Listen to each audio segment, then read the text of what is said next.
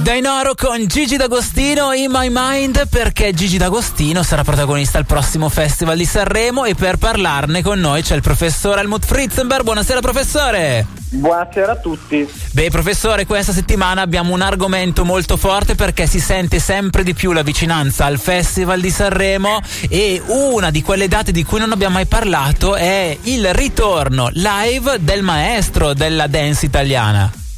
Ma sì, ma diciamo così, insieme a tanti ospiti degli vari anni, un po' dubbiosi magari, o comunque strani, arriva veramente chi sta a far scaldare il pubblico, ovvero il Gigi D'Agostino, che dopo, se non ricordo male, un po' di anni magari non al top anche per vicissitudini personali, ritorna su, all'Ariston e penso spaccherà tutto.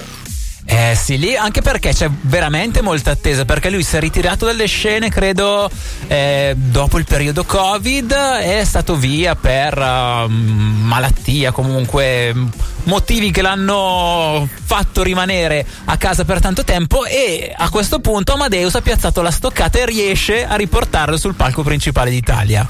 Non vedo l'ora di sentire la gente che fa po po poro po po po poro po sui pezzi di Gigi D'Agostino perché sarà sicuramente una cosa di alto livello, anche perché diciamocela tutta, perché questo è un po' anche l'angolo della polemica, gli altri ospiti sulla nave Costa Smeralda sì. non è che sono proprio questa roba che scalda il cuore. Abbiamo due volte Tedua che non sono sì. neanche più figlia. Beh, professore, qua però è un po' un suo limite perché Tedua è stato il campione delle vendite dell'ultimo anno ma campione delle vendite di cosa? Di chi? non si capisce, noi vogliamo qualità. Poi abbiamo Bob Sinclair, sì. altro ospite che, come dire, secondo me ha già dato e che se può usare un termine tecnico le è un po' in zoo nella parte tecnica. ok.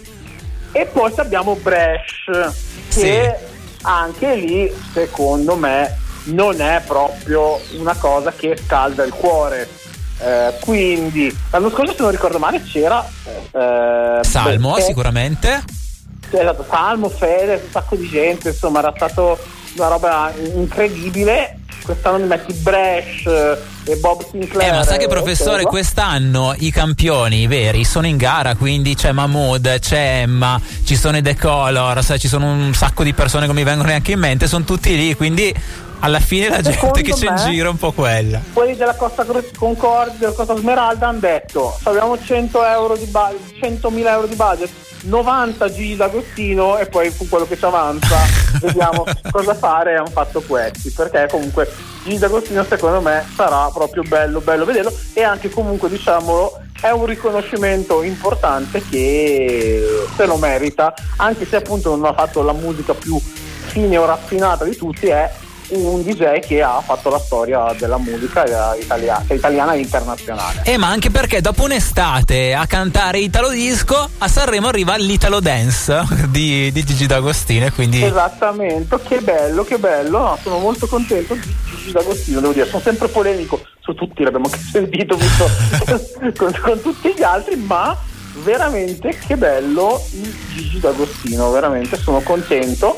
Così come sono più che contento, forse curioso sì. di vedere il prima festival con Paola e Chiara.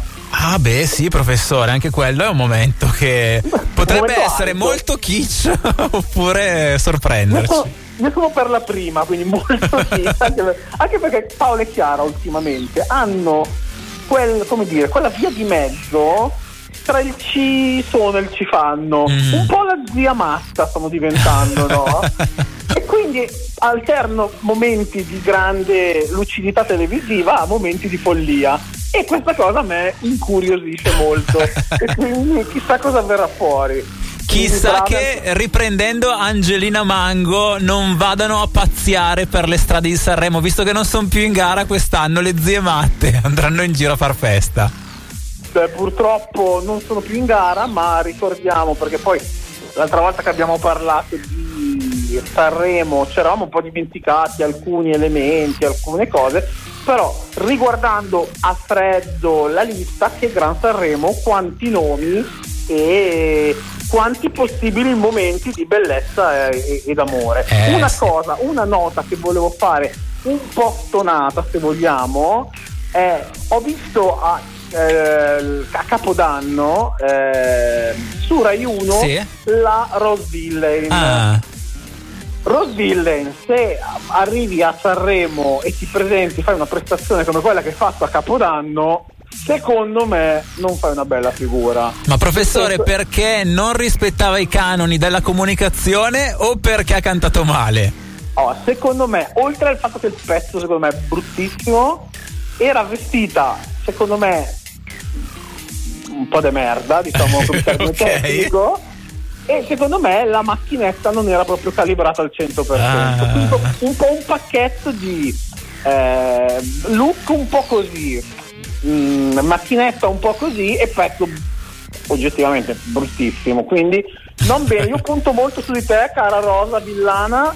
Quindi per favore mettiti a bolla perché Sanremo è vicino e come dire, eh, voglio che tu faccia una prestazione di livello. Beh, professore, a questo punto, per evitare danni musicali, noi passiamo a chi ha cantato della notte che fa danni. Si tratta di Wasabe. Grazie, professore, buona serata. Buonasera a tutti.